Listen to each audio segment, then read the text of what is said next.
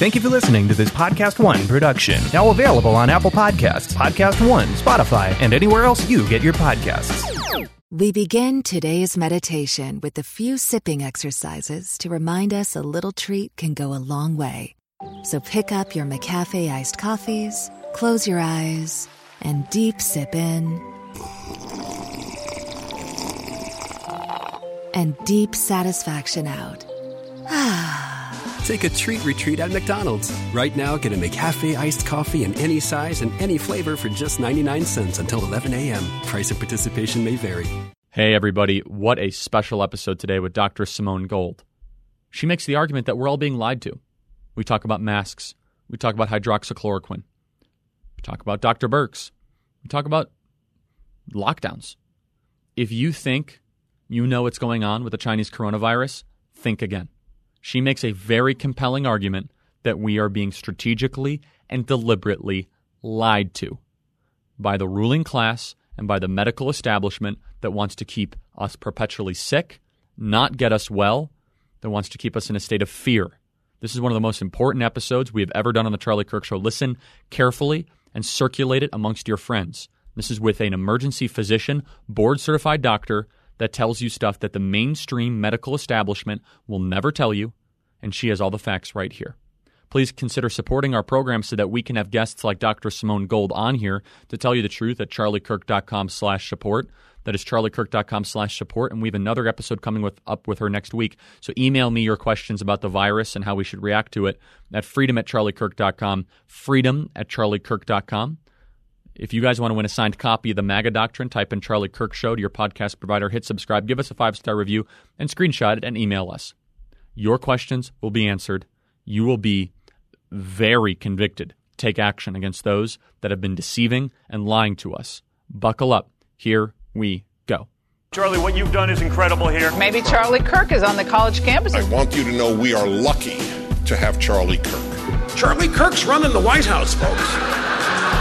I want to thank Charlie. He's an incredible guy. His spirit, his love of this country. He's done an amazing job building one of the most powerful youth organizations ever created, Turning Point USA. We will not embrace the ideas that have destroyed countries, destroyed lives, and we are going to fight for freedom on campuses across the country. That's why we are here. America's ready to get back to work, but to win in the new economy, you need every advantage to succeed. Smart companies run on NetSuite by Oracle, the world's number one cloud business system. I put my name totally behind NetSuite. It's terrific. With NetSuite, you'll have visibility and control over your financials, HR, inventory, e commerce, and more. Everything you need all in one place. Whether you're doing a million or hundreds of millions in sales, NetSuite lets you manage every penny with precision. You have the agility to compete with anyone, work from anywhere, and run your whole company right from your phone. Join over 20,000 companies who trust NetSuite to make it happen. NetSuite surveyed hundreds of business leaders and assembled a playbook of the top strategies they're using as America reopens for Business. Receive your free guide, seven actions businesses need to take now and schedule your free product tour at netsuite.com slash Kirk. Get your free guide and schedule your free product tour right now at netsuite.com slash Kirk. netsuite.com slash Kirk. Hey, everybody. Welcome to this special episode of The Charlie Kirk Show. I am joined by Dr. Simone Gold. You are an emergency physician. Yes. You are a board certified doctor. Mm-hmm. You're also an attorney. Welcome to the Charlie Kirk Show. Thank you. And first, you have some opinions about the Chinese coronavirus. Let's first just kind of establish your credibility and your experience in, in medicine. Hey, thank you so much, Charlie. I'm really happy to be here. Um, like you said, I'm a board certified emergency physician. I've been practicing for almost 20 years. And I am also an attorney, and I always say, please don't hold that against me. But I do think it gives me kind of a unique perspective into what's going on right now. We really do have a medical issue, but we have a legal crisis. And I am motivated to speak out because I'm on the front line seeing patients in the middle of this pandemic. And I've been very distressed at how we're handling this as a country on many levels. So let's start there. there's been, I mean, I've been very outspoken against the lockdown measures. I believe there is more to the story than they are telling us that the numbers that they are presenting to us are misleading at best, that the statistics that they are using as far as cases and deaths are very questionable. And Dr. Birx has gone as far as to say that. As you look at the landscape right now of the virus and the communications around the virus, what is, the, what, is what are a couple things that you say that is not true? That bothers you the most? I'll flip that around and I'll say, what is true? Oh, okay. Yeah. There's almost nothing that's been reported that's true. go further. Okay. So, for example, people are led to believe that this is a highly lethal disease, and mm-hmm. it's not. People are talking about school closures, which is completely not supported by the science. There's actually no evidence that children transmit this to adults and very little that adults, when they transmit it to children, that the children get sick. Anybody can go to data.cdc.gov and they can check the age of the patients, the people who get COVID and who die for children is very, very mm-hmm. low. It's almost zero. It's much riskier to have influenza as a child much riskier. Much riskier to have the flu. It's much riskier to have influenza if you're under age 24 and even under age 60 as long as you're healthy than to have COVID. Now that sounds shocking to you. I can see the expression on your face. So let me say that again. If you're under age 60 without comorbid conditions, 60, six zero. Six zero, your odds of dying from influenza are higher than the odds of dying from COVID 19. So let's just start there. Is that okay? Absolutely. So you're trying to tell me that under the age of 60, with no let's say underlying major underlying health conditions. Is that fair? Correct. The flu is more dangerous to you. Correct. More the influenza is more lethal than COVID-19 for people who are under 60 without serious comorbid conditions such as diabetes, coronary artery disease, obesity, etc. So we're hearing all about new cases, new cases, new cases. And some people say well deaths are going up in certain states. Is that the whole picture? So the word cases is a misnomer. What a case really is is a positive test result. So mm. it's a hmm. little yes or no on a slip of paper. This is not a normal way to judge viral infections, right? N- well, correct. It's not. When people are talking about cases, really, from my perspective as a physician, what they're saying is that this human being presented themselves, they had a blood test or they had a nasal swab, and they had a yes result on that it doesn't at all mean that they're necessarily sick. In fact, when you go back and look, it turns out lots and lots of people, the, in fact, the overwhelming majority were either asymptomatic or mildly symptomatic. So those are all being counted as cases. And there's other problems with quote unquote case reports, case numbers.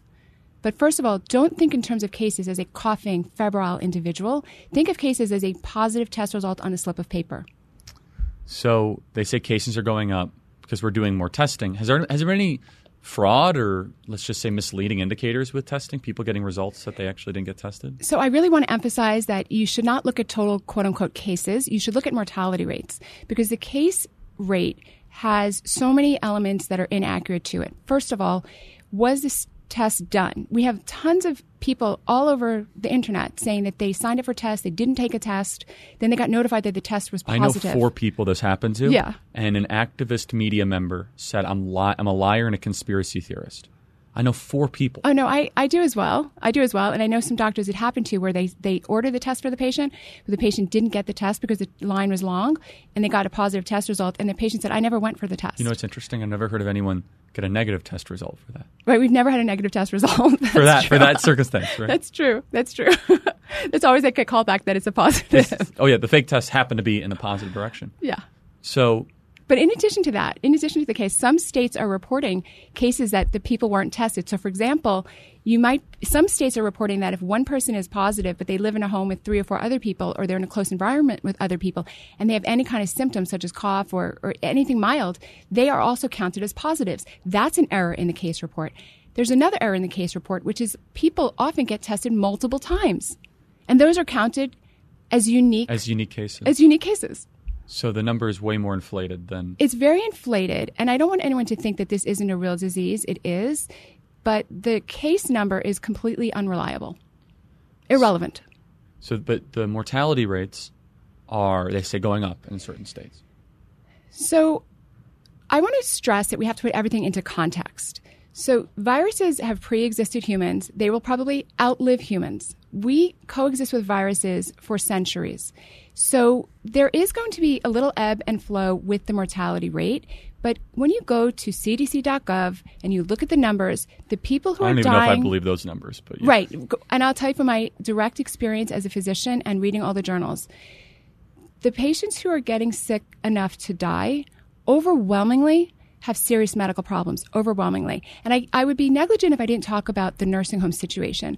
Part of the reason I've gone public is because we're talking about schools, for example, but we had no problem, apparently, the governors of certain states, of letting old, sick, frail people die. This is a, a, a, a Can scandal. explain that more, though. Yeah, for sure. So I would be watching the coronavirus task force, and there were certain governors of certain states back east Cuomo. who every day would talk about the issue. And he would actually say, we have to protect our most vulnerable. We have to protect our nursing home patients and our sick patients. And then one day, very shockingly, he made an executive decision to send nursing home patients who were known positive back to the nursing home. On top of that, he told the nursing homes you couldn't even ask about their COVID status. So patients who were in the hospital for COVID who survived then were sent back to the nursing home to then go with other nursing home patients, most of whom got sick and many, many who died. There's no question that the deaths in New York and other states like Pennsylvania were pushed to such high numbers due to these nursing home deaths. And it's a crime, in my opinion, a yes. crime. And I think 56% of all deaths nationwide have been nursing home related. Huge. So the number I, I, always remember off the top of my head, you know, in Pennsylvania, the the Secretary of Health of Pennsylvania, Dr. Rachel Levine, mm-hmm. something like 67% of the patients uh, who died of COVID 19 in her state were assisted living or nursing home patients. And what's really egregious is she stood before her Pennsylvania legislative body and said it was safe. And then she took her mother out of her own assisted living facility. Of course so her mother's protected, but not all the other patients. It's, uh, I want to reiterate as a doctor, a person who cares deeply for people, this is an absolute homicide, in my opinion. Emergency physician, board certified doctor. Do you support relocking down these states? There should not have been a lockdown in the first place, and there really? definitely should not be a lockdown now. Why should there not have been a lockdown in the first place? Well, there's really no evidence that it's going to change the overall um, incidence of death right? So we have to put everything into context. So back in 1968 and 1969, there was something called the Hong Kong flu. And the Hong Kong flu was, Woodstock. was a big deal. And about 100,000 people died during the Hong Kong flu. That would translate be equivalent to about 150 to 175,000 COVID today due to our, we have an older population and more dense population and a less act, physically active population, obese. So our number of 150,000 to 175,000, which we're not even at yet, happened in 1968 and 69. This is the same time Woodstock happened. So the New York Times has a headline 100,000 people dying from Hong Kong flu. I didn't see any headline that said the Woodstock Festival was canceled. So I don't understand this. We can't go into a nail salon with three people, but you can have Woodstock? So let's put things in perspective. Yes.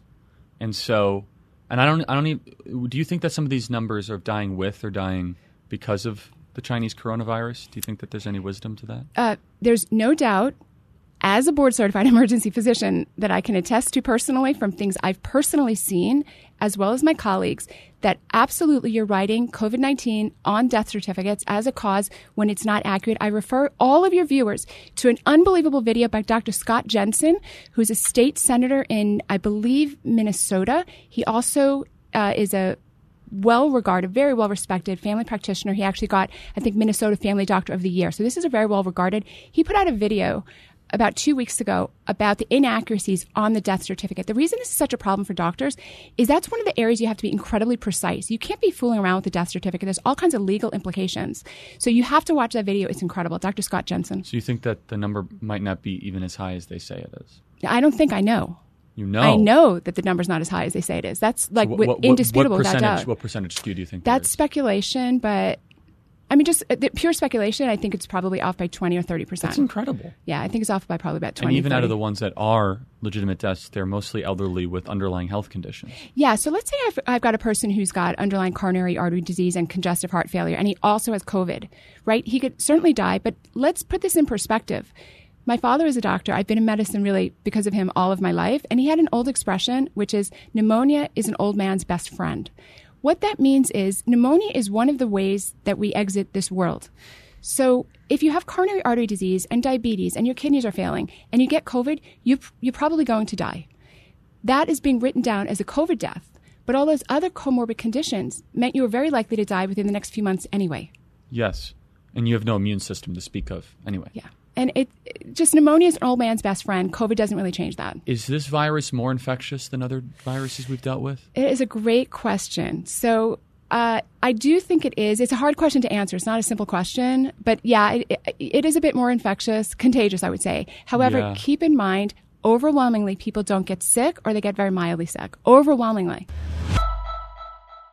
There's no shortage of action going on with our exclusive partners betonline.ag. Sports are slowly making its way back with UFC, boxing, NASCAR, and soccer leading the way, and BetOnline has all the best odds and lines for the upcoming games and matches. Do you need more? BetOnline has simulated NFL, NBA, and UFC happening every day live for you to check out. Looking for something else other than sports? BetOnline also has hundreds of live casino games, poker tournaments, and all the best props in the business. Visit betonline.ag or use your mobile device. Join right now to receive your new welcome bonus and start playing today. BetOnline, your online wagering experts. Visit betonline.ag. Don't forget that promo code podcast1 for your sign up bonus. BetOnline, your online sportsbook experts. So can can people who are asymptomatic transmit it? So the one of the biggest myths of this whole uh, situation has been the myth of the asymptomatic super spreader. Yes, so, th- that's the reason they shut everything down. Yeah, so that's, that's that's one of the biggest. If you can debunk that, yeah, so it's it's sort of like looking for Bigfoot, right? It's hard to prove that Bigfoot doesn't exist, except there's no actual evidence of it, right? So there've been lots of studies that have debunked the concept of the asymptomatic spreader. I can leave them. I, I don't have links on your show, but we can link. Yes, yeah, yeah. and they can email us freedom at charliekirk.com and yeah. we'll respond with lots of studies. I just want to say, not to bore everybody with the details, but there's lots of studies that have shown they'll have studies where they'll have six children, six adults. They contact trace 1,155 people. None of them converted. None of them tested positive. So do you understand what I'm saying? Yes. Six children, six adults, n- none out of 1,155 tested positive. Yes. So, therefore, the only way you could spread is through being symptomatic. So, to take a step back from COVID for a minute, the way viruses spread in general is um, a day or two before you really get symptomatic, you're pretty contagious. And then the first few days of symptoms, you're pretty contagious. So, I wouldn't think that COVID 19 is really any different than that. So, I would say that you're contagious, right? Uh, very contagious right in the beginning. And the best thing to do in general with all viruses is not to touch your nasal your nostrils, right? Because that's how viruses overwhelmingly enter our body. That's one of my problems with the masks is that really in general, all of your life, you shouldn't touch your nostrils, but the mask is making people touch their face all the time, right? that's what I think is really kind of funny because viruses get in through the nostrils. So, is it more contagious? Uh, it's it's a hard question to answer. Are you a fan of the masks? Well, masks are really foolish. They don't do anything. I can again, I will link you to several studies. I did a little op-ed in USA you say masks Today. don't do anything. We're told by everyone, wear masks, wear masks. Yeah, I wear mask. American Airlines is going to kick me off because I don't wear mask. Yeah, so you know we have a really big civil liberties problem in this country with the whole mask issue. I don't talk about masks so much because the question people are asking when it comes to masks is really a deep existential philosophical question, which is, am I going to be okay? That's the question they're asking. And you really can't answer that when you give them the data. But if you're asking me as a scientist, do the masks work? Well, the size of the virus and the size of the pores in the mask, about 200 to 1,000 times different, right? So the virus is much tinier than the pores in a mask. So, of and, course, and so it doesn't a mask, work. according to other doctors I've talked to, limits oxygen flow.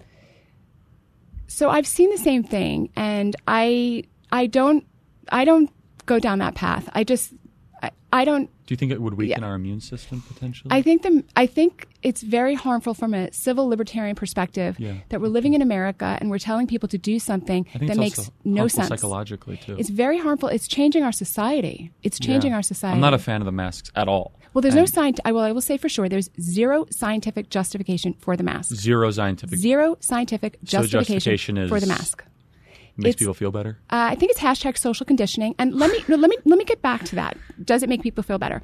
So we scientists know that the masks are really quite foolish. So the New England Journal of Medicine just had a letter to the editor. I think it was a letter to the editor about a month ago, and they were talking about the usefulness of the mask, and it goes through the pros and the cons. But the end was really shocking. The end said, "Well, having looked at all of it, it's clear that they don't really work, but." you know, anxiety and fear are big issues, and this is maybe one of the better ways to address anxiety and fear. And I was very distressed that a scientific journal capitulated so completely. In other words, in the New England Journal of Medicine, they're saying that the masks don't really work. And yet they said maybe we should do them just to calm the fear and anxiety of the American public. Do you think science and medicine have been now politicized? So this has been a big heartbreak for me as a physician to see how terribly politicized medicine has become. Remember, I started this journey because I was prescribing hydroxychloroquine for a patient and I got severely reprimanded for it at my hospital. wait, so you you you're a emergency physician doctor, you wanted what was best for your patients. You saw a drug that has been around for quite a long time. 65 years FDA approved. FDA approved. We'll get into the efficacy, we'll get into all that in a second but you you knew what was best and the way medicine works it's individual doctors helping individual patients it's not some communal fiat right correct so dr Supposed gold might know might think something different than dr smith for your patient because that's the whole idea of a patient doctor relationship who reprimanded you? So I'm working as an emergency physician, so there's a medical director. So the medical director heard back from the pharmacy and so kind of the pharmacy reports the doctors, which is kind of crazy, right? He, the pharmacist wasn't upset with me; we're friends. But he just thought, well, you're not supposed to be prescribing this. According to who? According to the pharmacist, who is empowered by the state. The various states have put in rules saying what you should not prescribe it. California. California, but it's not just California; it's mm the hmm. majority of states. The Arizona. So with the is, Republican governor, Doug the, Ducey. Yeah. The, okay, so Ducey, I don't understand. He's acting like you know a blue state governor because his restrictions were very severe the restrictions are worse in, in Democrat states, but they're also in Republican states. So, so you got reprimanded by a pharmacist, a, a medical director. the, the medical director of the emergency department reprimanded me quite severely. Basically, told me my job would be on the line. Because you wanted what was best for your patient. Right, because the patient needed hydroxychloroquine, and I was told I couldn't prescribe it. Did the patient it. get it? Or? So the patient got it. And what was the result? The, so every single patient I prescribed hydroxychloroquine and zinc to Every single one got better within hours. And within I'm talking hours. 12 hours, 20 hours. It's unbelievable. So, so, you still got reprimanded despite Oh yeah, it had no arguably that, had no your patient. Not just arguably, but demonstrably yeah, 100%. And so then state board run by Gavin Mussolini, right? Mm-hmm. Um, yeah. Can I kind of talk about that a little bit yeah. about Gavin Newsom? So Gavin Newsom sends out a letter through the state medical board on April 3rd. I'll get you a copy. And it, re- it told all physicians who are going to prescribe that you could be charged, you could be brought up on unprofessional conduct if you prescribe hydroxychloroquine for COVID 19. It was a shocking letter to receive. This has never happened in the history of practicing medicine that the governor or the state medical board would tell you. Medical politicians. Correct. Correct. He's telling you what to do. Correct. That's exactly how it went down. And so you saw it improve your six patients. Correct. This brings you on this rabbit hole dive. Correct. What is happening to our country? Yeah. Yeah. What is this? and you find that there is a power structure that says no hydroxychloroquine, no hydroxychloroquine, no hydroxychloroquine. Okay. So we'll put that aside for a second because I want to have a whole hydroxychloroquine discussion. But then you recognize that deaths are not being reported the way they're supposed to. And then you realize and recognize that how many other patients are there that could have benefited from this, right? I have an answer for you on that please. Yeah. So when you look at the data and you look at the studies, you can. I conferred with um, one of the most famous epidemiologists in the country, uh, Dr. Harvey Risch, who is Yale MD, PhD, department professor, I think, of epidemiology at Yale School of Public Health, who published this with Johns Hopkins School of Public Health. And I asked him to estimate what the death rate would have looked like if we had had a more liberal hydroxychloroquine policy in our country. What he said was absolutely shocking.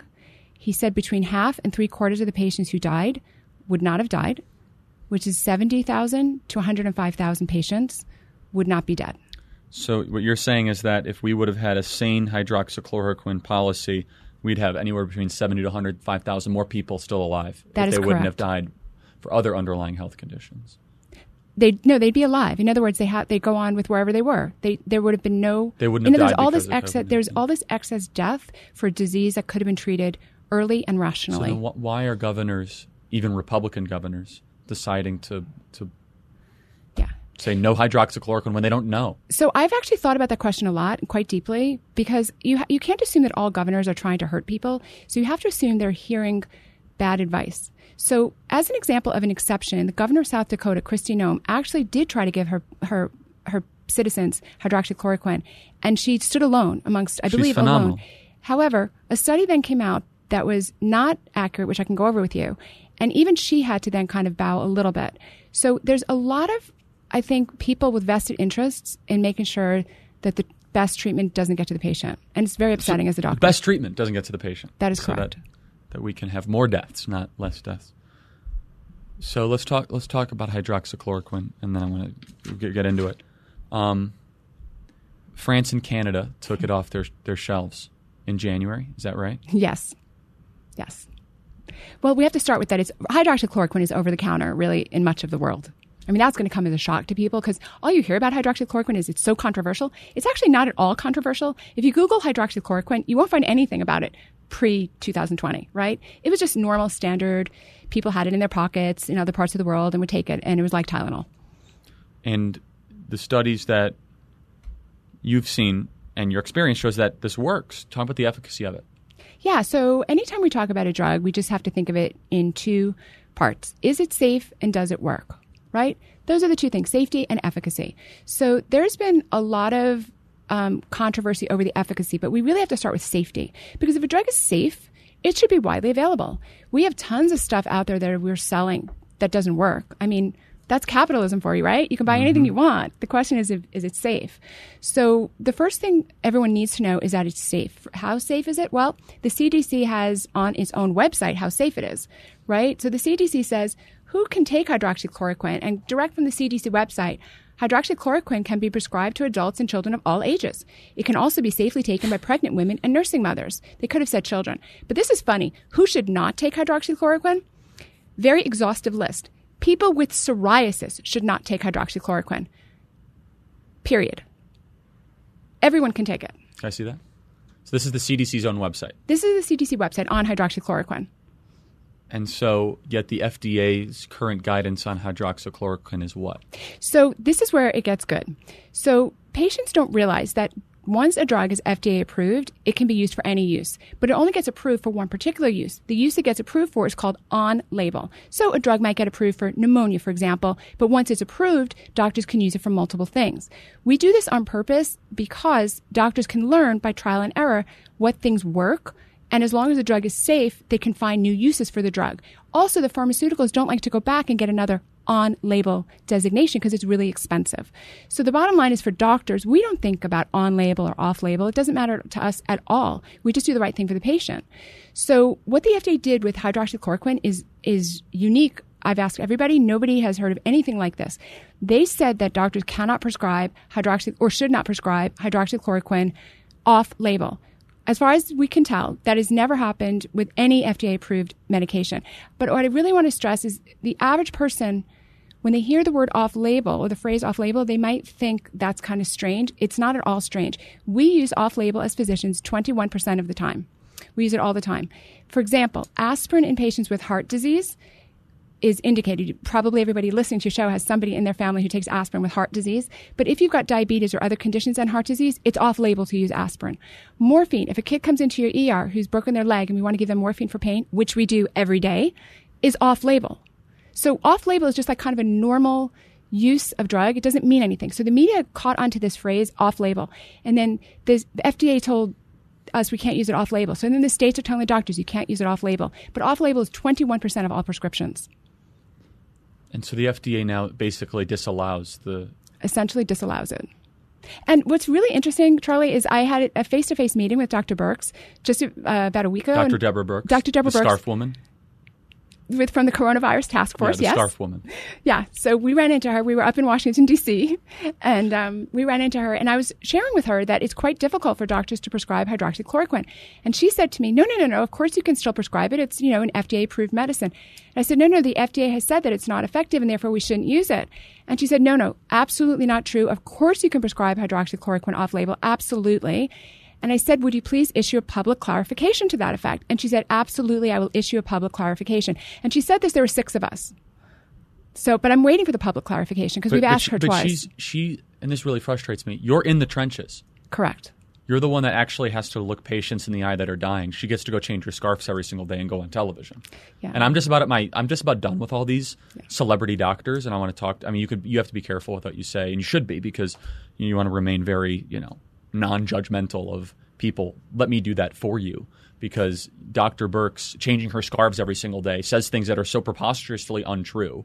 She's misleading the American people, and she doesn't even know. She, I mean, has Dr. Birx had to had to look someone in the eye who's dying of COVID nineteen? Has she had to do that, or is she just changing her scarf every day? So what I can say, she she appeared to not know that we were having trouble hydroxy prescribing hydroxychloroquine, which I thought was very remarkable because it's quite well known amongst doctors and by the way, it's quite tragic to look at a patient and know you can't give them the right thing. It's a pretty heavy burden to bear as a human being.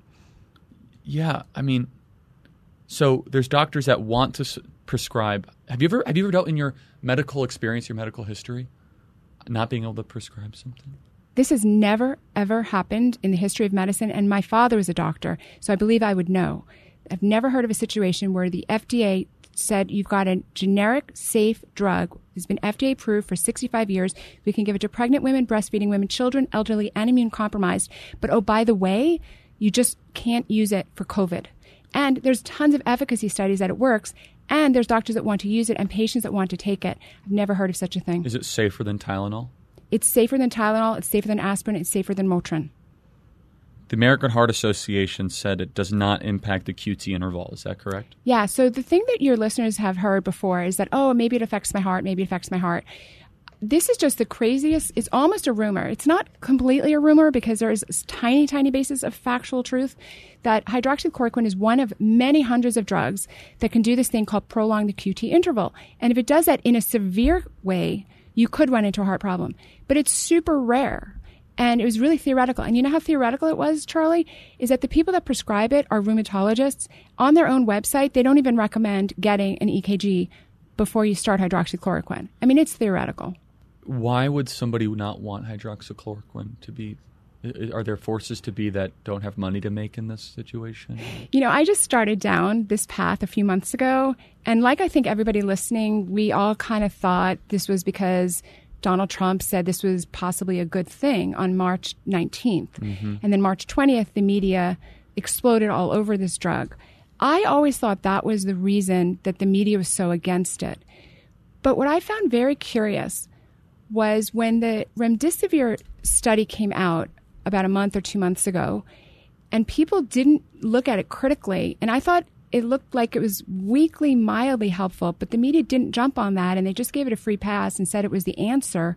I started looking at that more closely and I realized that people were talking or taking hydroxychloroquine off the shelf long before Trump said it was good. Yes. In other words, I just think it dovetailed with what the media wanted to believe about Trump, but I don't know that that was the reason there's been so much hatred towards hydroxychloroquine. Hydroxychloroquine is a cheap drug with no profit potential. It's no profit potential. No profit potential. So it says I'm reading from Time Magazine. This same think is what talking about. April 24th, FDA issues warning about hydroxychloroquine for COVID-19. Correct. And has that warning been retracted? It has not been retracted, and that was based on faulty studies, specifically the Lancet and the New England Journal of Medicine published um, really fraudulent studies, and they actually got retracted. And we were waiting for the FDA to pull back on that statement, but they haven't. So, so why are you what, why are they fraudulent? they were there were so many problems with it. like they said they had a database of over 90,000 people it wasn't possible yes. one of the hospitals said we didn't even admit that many patients in a year like there's no way it was possible to happen sure. so so what they did is the lancet then went back to the company that provided the data a company called surgisphere and they said show us your data because that has to be part of being published in the lancet that you can prove your data they went back to surgisphere and surgisphere said no no no we're not going to give you our data so then the lancet had to do a retraction but this is the craziest part surgisphere this little company is scrubbed from the internet. You can't find it. Gone. There, it's so, right. Gone. Like who, who doesn't did, exist. Right. Exactly. So the company that did the study, the was, company that did the study that got published in the most famous medical journal in the world, New England Journal of Medicine. This one was the Lancet, and both oh, it was yeah. both the Lancet and New England Journal of Medicine, the number one and two journals in the world, took a study that was so obviously fraudulent. The company that provided the data is now scrubbed from the internet like it never existed. And yet the FDA still has their policy up the FDA still has their policy based on those retracted why, studies. Why is, why is our government not doing what's the right thing? Well, right now there's a lawsuit brought by doctors like me against the FDA to say, please stop saying this stuff. And it's just winding its way through court. I have no idea. That lawsuit is, you know, addressed to Dr. Hahn, the head of the FDA. I don't know. I really, I, I would ask Dr. Hahn, why are we not making it clear that patient, the doctors can continue to prescribe off label for hydroxychloroquine just like they do for any other FDA approved med? Do they not med. trust doctors or? do you think? I mean, how is Dr. Hahn acting any different than the head of Gilead? So I think that doctors, to some extent, represent the last line of freedom and truth and independence. Mm, not all doctors. But the doctor patient relationship had never been violated in my career. It's that little space of protection, right? That has now been violated by the government and by pharmacists. You can't have a conversation with patients. How can I tell them what they need if I know they can't get it? So I can't even have a conversation with them. It's actually heartbreaking to me as a doctor. And I think doctors, again, not all doctors, but like me, they're a bit independent as compared to pharmacists or the government. And I, I would say to the American people, maybe not every doctor's perfect, but of all the people in this situation to trust, the most trustworthy one is the doctor. I would hope so. And Compared so you, to the pharmacist and the government, I would say so. And so you can't. The pharmacist. I'm not maligning a pharmacist. I'm saying no, pharmacists tend to be employed by big corporations that give them policies telling them what to do. So I don't mean the individual pharmacist. I want to be clear. I completely agree. So, but our government is not doing what's best for its people currently. That's an understatement. To elaborate that more. So, because I mean, we have 75,000 people that could have been saved minimum. So when but you numbers, is, yeah. how's the FDA going to be held accountable for 75,000 dead people? Only if the press and the American public holds them accountable. Yeah. Good luck. I, I, you know, Won't there's, happen. you know, this becomes real for you when it's your grandmother or your uncle in the hospital. And then people like that have become advocates. People contact me. Yeah, I have a dear friend who's in the hospital on a ventilator. Yeah. And was asked for hydroxychloroquine and denied it. I I don't know what to say. Like I hear stories like this all the time. I have friends. just I just don't think yeah. as a society we care about human life like we say we do. hundred percent. We do not care about human life based yeah. on our actions of how we're treating them. We're not treating the elderly well. We're not treating people yeah. who. But that's it's so Orwellian, doctor, because the left says they care about it. Like oh, we care about human life. Go to the nursing home and go kill you. Oh, we care about human life. Don't take that drug that could save you. Yeah, it's exactly what's going on. It's not even a lie. It's Orwellian. It's double. yeah. It's not even. It, it's it's overwhelming. It's the opposite of a. It's the opposite of a truth in, in the studies you're doing right now and you're talking to doctors, do you feel that there's a resistance growing to this? Growing resistance growing to, to the to, government to, oversight, just to the to the built-in orthodoxy in our country that uh, hydroxychloroquine is bad. This is the worst virus in the history of the world. Our doctors starting to push back? I guess is probably a better way to word it. That is that is a painful question for me because not enough doctors are pushing back, and I do think the doctors to some extent have drunk the Kool Aid as well. I've had very disturbing conversations with intelligent people who can't see what's right in front of them.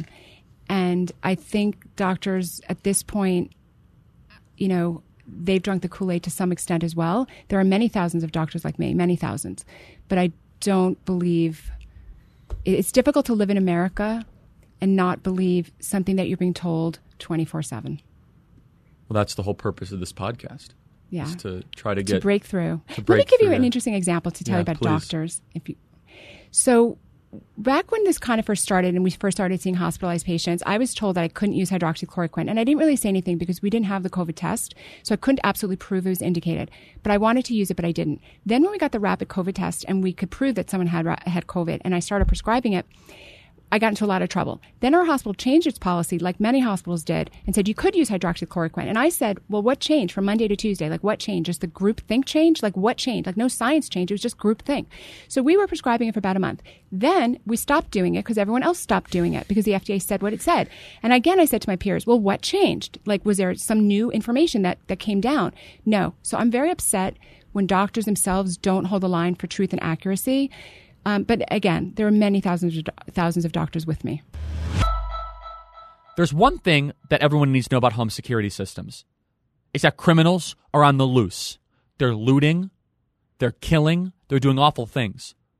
And home security companies, most of them trap you with high prices, tricky contracts, and lousy customer support. So while there are a lot of options out there, there's only one no brainer SimpliSafe. Simply Safe is a no brainer. Protect what you love. That's what I've done at all my property. There are criminals just a couple blocks from me. They're breaking into homes, they're stealing items, they're doing evil things. And guess what? We got SimpliSafe. Simply Safe's got everything you need to protect your home with none of the drawbacks of traditional home security. It's got an arsenal of sensors and cameras to blanket every room, window, and door tailed specifically for your home. Professional monitoring keeps watch day and night ready to send police, fire, or medical professionals if there's an emergency. You can set it up yourself in under an hour. Just peel and stick the sensors exactly where you need them. No technician required, and there's no contract, no pushy sales guys, no hidden fees, and no fine print. All starts $15 a month. What is your dog, your home, your family worth to you? I'm sure it's worth more than 15 a month, and simplisafe.com slash Charlie's the place to go. And we're not the only ones who think SimpliSafe is great. U.S. News World Report named it the best overall home security system of 2020. Try simplisafe.com slash Charlie and get free shipping and a 30-day risk-free trial. There's nothing to lose. simplisafe.com slash Charlie. The um, I want to get to another point here, which is the the death of science and the death of medicine. You're seeing it politicized I mean, what made science science, and you see this through the postmodernist left. I know you're not political, and I'm just going to say it. They in in their little how-to guide, they say the scientific method is something that needs to be destroyed. Hmm. it's part of their whole. Hmm. That's their agenda. They publish it. They think the scientific method is an instrument of white supremacy, which is outrageous. Obviously, I mean, how many people of all races have been saved thanks to the scientific method? It's, I think knowing germ theory exists is probably a good thing for everybody um, you see that now you're seeing it on the front lines how politics is actually getting in the way of you doing your work. This is actually incredibly tragic for me as a physician. You know, my dad was a doctor. I come from a family of doctors. I've never seen anything like this. And I've also spoken with so many of my colleagues who've never seen anything like this. The scientists who are publishing on this have never seen this. I'll give you an example that isn't well known. Um, you may have heard of the most recent study on hydroxychloroquine that was positive, right? The reason it got a lot of fuss was it actually took place in America, was published by American scientists. It took place in Detroit at Henry Ford Hospital. And it actually showed that hydroxychloroquine cut the mortality by half, which is a really dramatic number. And by the way, that was in half of patients who were hospitalized, which means it's late stage. So that's really dramatic. So they publish it. But this is a curious thing. When you look at the date that they finished the study and the date that they published the study, there's like a six or seven week lag in between. So I called up some of the scientists and I said, hey, what was the deal with why was it weeks and weeks late? Because in COVID time, everything is published immediately, right? They do pre-press, pre-publication press, especially if you had good news like that, you come out with it right away. It's really important. You think it, would be instantaneous, right? Correct, but it was good news on hydroxychloroquine, so they actually delayed it. Okay. Which is so what happened what I was told is that the hospital didn't want to do a pre-press publicate like a press conference basically saying the results until it was accepted by a scientific journal but the scientific journal, nobody would accept it for five or six weeks, a very long time, which is actually remarkable because when it finally did come out, it was huge news. Even CNN covered it, right? But you know when they dumped it into the news cycle? Friday before July 4th. Yeah, that's probably the, the time if you wanted to bury it, right? I, I mean, it was unbelievable. And really, as a scientist, I found this like unbelievable. And no one really talks about it. No one talks about it. So just so your listeners know, it's been shown to proven in an American hospital in Detroit by American scientists. So according to the studies, the math, your personal experiences, all of your accumulated experiences, do you think it would be a good thing if hydroxychloroquine was made more available?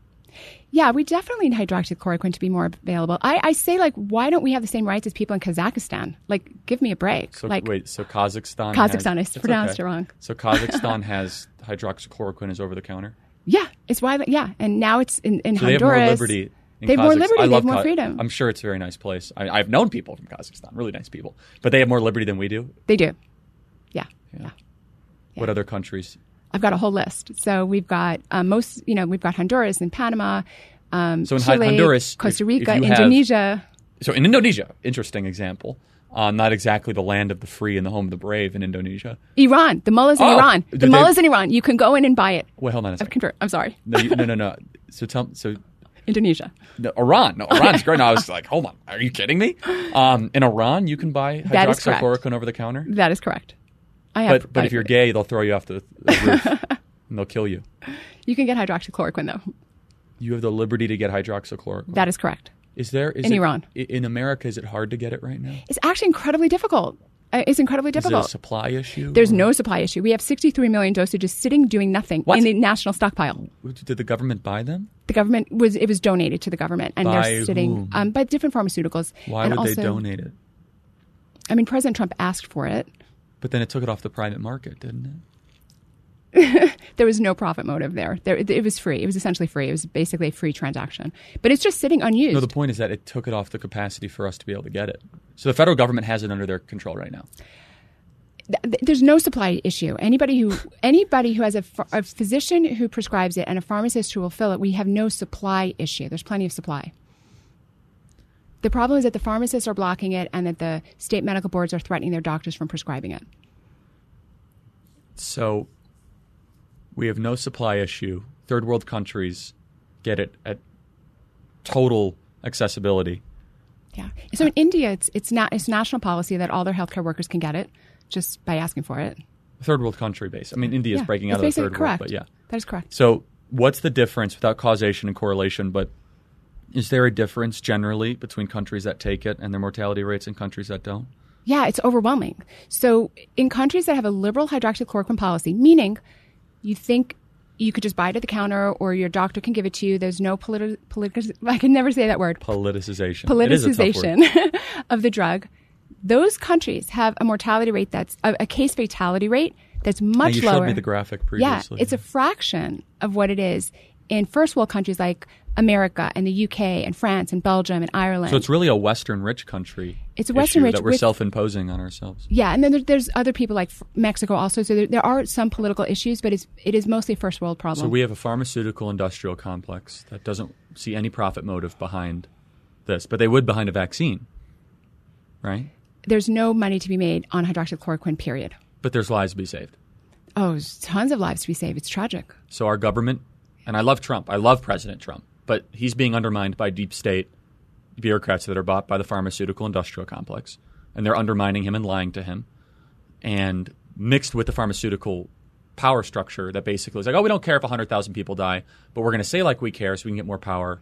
But even though there's these pills, 63 million pills, that could help people. So we we are asking to have access to those 63 million pills. Where are I mean, where are they physically? I think they're I mean, physically. I think they're physically here in Arizona. I think that so much me the national stockpile is here, I think. So we need to go raid that. By the way, there could be a huge black market. I don't know why black market hasn't really well, developed that's what I'm in trying to understand. Yeah, yeah. People, by the way, people bring it in from other countries. So people have relatives in other countries but, I mean, get I, it, like I, Indonesia. I, mean, I would never do this, but I could go to North Phoenix and get cocaine. Like I'm not exactly the cottage industry of Charlie yeah. Kirk. Um, but there's, I mean, there's meth on the streets of yeah. Phoenix. You would think that some of these. Can I share with you something funny? Please. I had two congressmen ask me how can they get hydroxychloroquine? And what was your answer? I was like, you have to go to your doctor, but it, and I looked up their states. They said, oh, in your state, it's very difficult.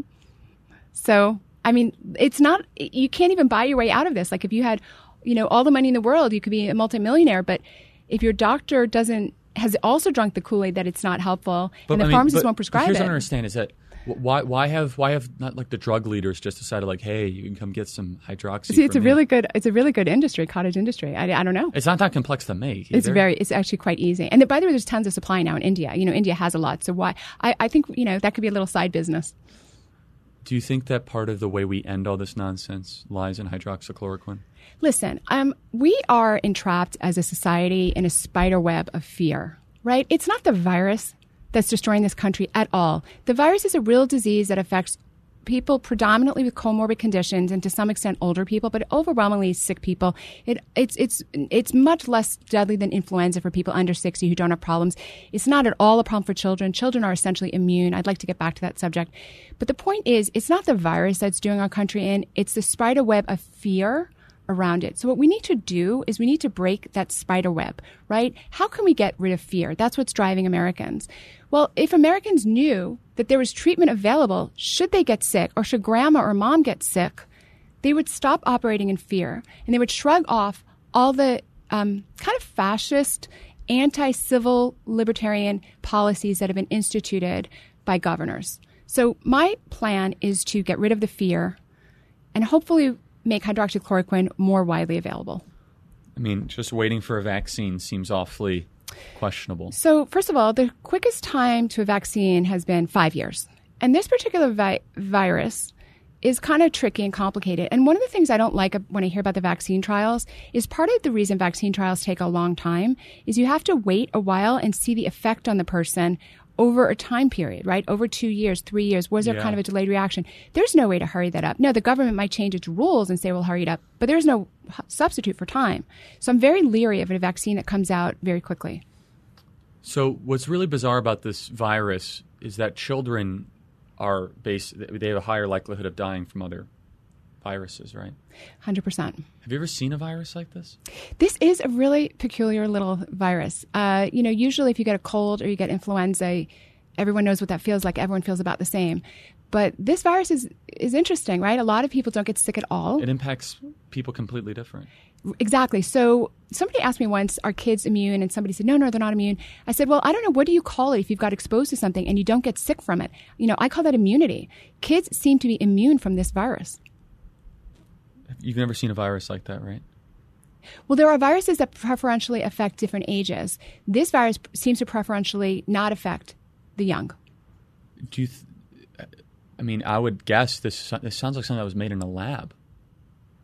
What I will say for sure is that the um, Wuhan, China, has a biosafety hazard lab level four one of only 50 in the world. 50 in the world. There's only 50 biosafety lab level fours in the world. China's only biosafety hazard lab level four is in Wuhan. They don't have any others. It was kind of a point of pride to them. They only opened it in January of two, or March of 2017. They have had safety issues that were well documented prior to this event, and they've also had documented safety issues with a level three by um, microorganism. So in other words, they, China had a track record of not containing level three. Then they got a level four lab. So it's not really a stretch to think mm-hmm. that they let their level four safety standards be a little bit lax. What we can say for sure is that the bat virus, the, the theory that it came from a bat market, a wet market, That's nonsense. was only a few miles away, coincidentally, from the biosafety hazard level four lab in Wuhan, which Again, the only biosafety hazard lab level four in China was a few miles from this supposed wet market. That's a fact. A lot of these governors want to lock down their states again. Gavin Mussolini is doing that, and other Republican governors are doing that. Your emergency physician.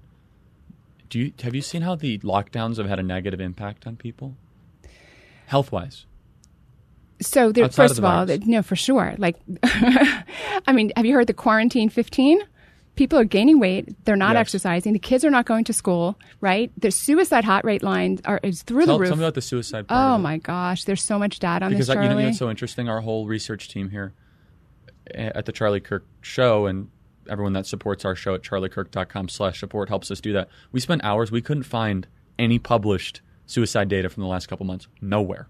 So I'm going to bring you uh, one a study that we have in Los Angeles Please of do. the numbers of phone calls that went up to the suicide hot rate line went through the roof. But you are right; there's a dearth of published data about this, so I had to get this directly from the sites themselves. Yeah, it's I mean, really, it, it's, it's really, hard that, to find. To me, that's a, a bit of a cover up because there's no question they don't they don't want to I mean, the, our elites don't care about the fact that kids are committing suicide. Yeah, there's no question that the rates. They care about people are going to church. There's but. yeah, there's no question that the psychological impact of the lockdown is enormous, enormous. And by the way, a friend of mine who's a psychiatrist has said that he takes care of children and, and grown-ups, and that a girl, when when Governor Newsom said that you could actually go out and go to the beach, said to her father, "No, no, no, no, no, we can't go to the beach. We can't go to the beach." And he's like, "Why not?" He goes, "There's people at the beach." So he said, "This is exactly the kind of person who's going to develop a phobia." as an adult, absolutely for sure. And we're seeing, I mean, if I was a pharmaceutical company, I would love what was happening. Everyone has antidepressants on the increase. That's a right? very good point. I, I, didn't think of that till you said it. You have everyone that's yeah. I need this drug to offset this drug. I'm obese, so I need this one and this one, this one. Yeah. So why can't we have one for hydroxychloroquine then? Because there's no because, profit to be made. Yeah, right? yeah. Just put it in your pocket. Like. We, and meanwhile, our government, who's supposed to be for us, is preventing yeah. that from happening. I thought we were all about liberty. so I, this is what I think is going on. I think like everybody's advising, you know, the president not to touch the hydroxychloroquine issue just because there's been so much negative press. But I'm, I'm telling you, as a scientist, it's unconscionable that we don't have access to this drug. It's unconscionable. you know what's so interesting is that the, a lot, and this is just more a political statement in DC. A lot of people are always like, "Well, you should have the liberty to be able to do cannabis. You should have the liberty to be able yeah. to, you know, yeah. put whatever you want in your body at all times. Liberty, right? Legal, legalize prostitution, liberty. But yeah. you don't have the liberty to go get something that could save your life that has that is less lethal than Tylenol and aspirin. So you know what they're doing in Honduras? They're actually going door to door with a goodie bag of medicines. And they would have put hydroxychloroquine in it, but they didn't have enough supply. So, but they're doing this to get hydroxychloroquine to the people. So they're giving them a goodie bag, but in doing that, they're discovering who's really sick. And those who they think are a little bit sick, they actually give them hydroxychloroquine, essentially door to door in goodie bags. I mean, Honduras is ahead of the ahead of the curve here. Oh yeah, no, U.S. is at the bottom. Yeah, we're at the bottom of we're we're we're in the bottom uh, twenty five percent, I would say. Yeah, I mean, basically, the way I look at it is, if you have money, and you're at the higher income distribution, and you have a concierge doctor in Beverly Hills or Bel Air and you get COVID 19, the Chinese coronavirus, someone will get find you hydroxychloroquine. They'll fly it in for you. But if you're a middle class worker from Pittsburgh and you might be a little overweight, and your job got shipped overseas yeah.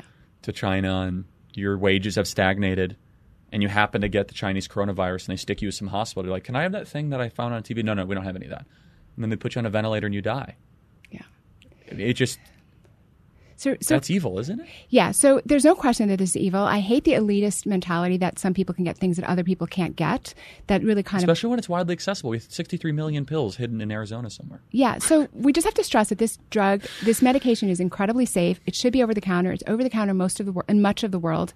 Um, the fact that you can just buy it in Indonesia, so people in Indonesia will actually mail it to people here, and you're right that people will call up people like me and other doctors who are okay with hydroxychloroquine and try to get it. But if you're middle class or no connections, you know, you don't even know.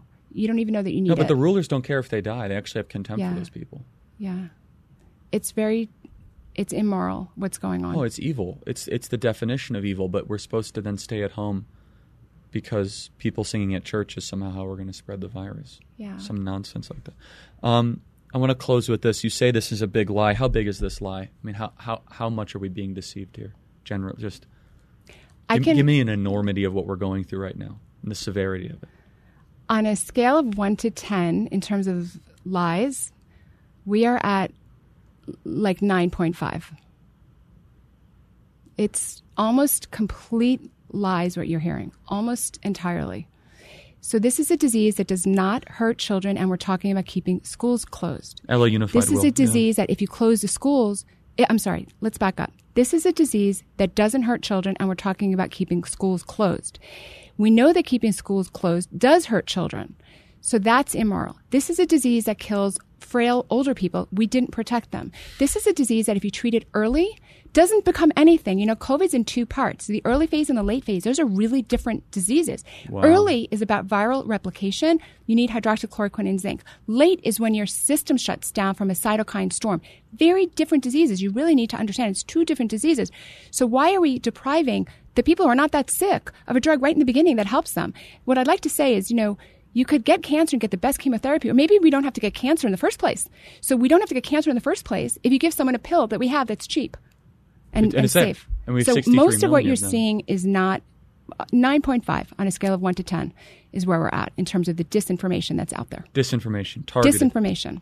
Some of it, I it might be. We don't know motives, right? But we know there's a profit motive. I, I have my theories on motives. I'm just won't be saying them on the air. But I think your your listeners are smart enough to draw their yes. own conclusions and ask the right questions. Yeah.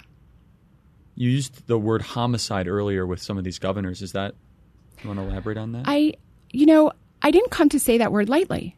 But it, you know, if what if it's your mother, your grandmother, and she's in a nursing home and she's 92 years old and she's you know basically in okay shape, but she's got a reason to be there, like diabetes or coronary artery disease, and then a governor ships a patient with known COVID back to that space, and then she gets COVID and she dies. How is that not homicide? It's not as though you didn't know that the person that you sending in a loaded gun. So yes. Now I don't think anything will happen because of sovereign immunity. I am a lawyer too, so sovereign immunity I think would protect the, the governors, but it was unconscionable. Well, doctor, you, you what, what, what interests me is that you're not a political person. You're a doctor. You want what's best for your patients, and that's how you came into it. Correct.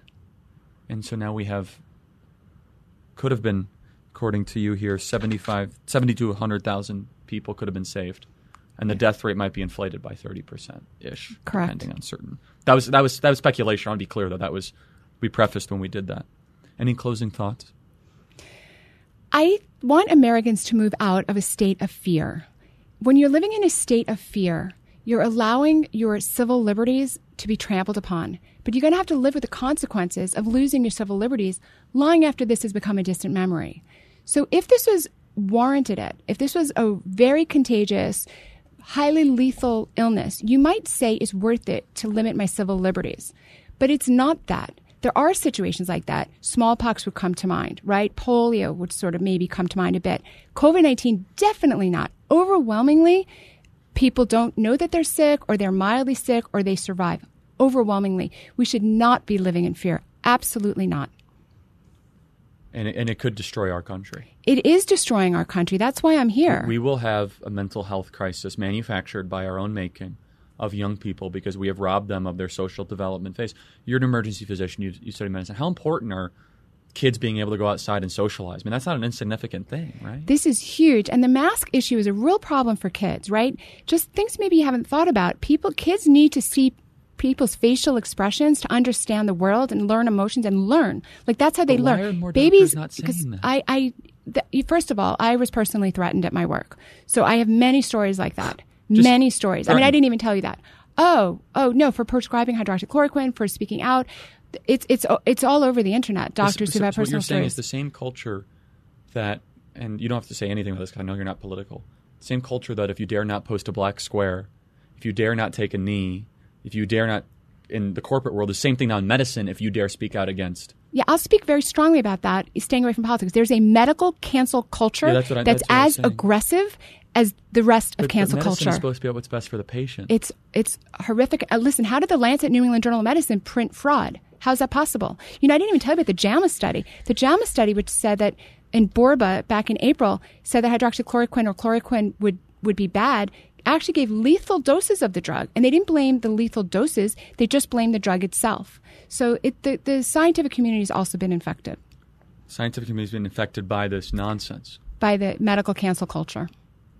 And if you dare disagree, they'll destroy your that life. That is correct. That's not science. That's that not scientific method. This is this is collectivist fascist nonsense.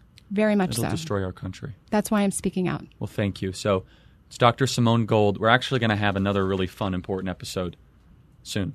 That's all I'm going to say. That with, sounds good. With other doctors. yeah. We're just going to tease it, right? uh, any way they can stay in touch with you or you just want to come? Yeah. okay. So, you know, I'm here as, you know, we started an organization called America's Frontline Doctors. So we don't feel a need to silence any other doctors, any experts, but there are lots more experts out there that you need to hear from. And that's the frontline doctors who are out there. You said, some doctors are wearing scarves, other doctors are seeing patients. So, America's Frontline Doctors are coming to talk to you and you're the ones that are actually supposed to be in your patient's best interest, and you want to be able, you want the ability to do that. Correct. So, for everyone listening, just to recap, Dr. Gold here has no agenda except what's best for her patients and for the country, and our country's going in a really dangerous direction because we're being lied to. Not just not just lied to. It's Orwellian. It's double. It's double think. Double speak. Like, oh, old people are at risk. Let's put all the old people together. They're infected. Young people can't be at risk. Let's shut down their schools. It's so incredibly Orwellian. Well, thank you, Dr. Gold. I'm I'm not optimistic from what you've told me, but people need to fight back. This is a disgrace. We're losing everything that we've created in the West rational thinking, Socratic dialogue, the Enlightenment. It's now all going to mob identity politics.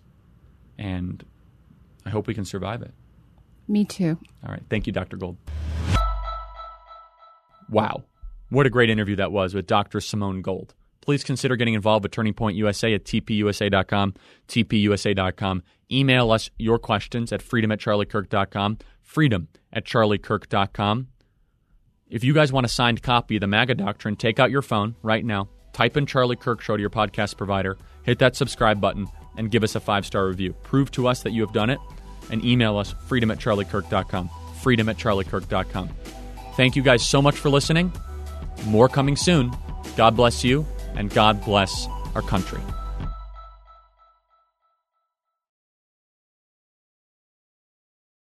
We begin today's meditation with a few sipping exercises to remind us a little treat can go a long way. So pick up your McCafe iced coffees, close your eyes, and deep sip in. And deep satisfaction out.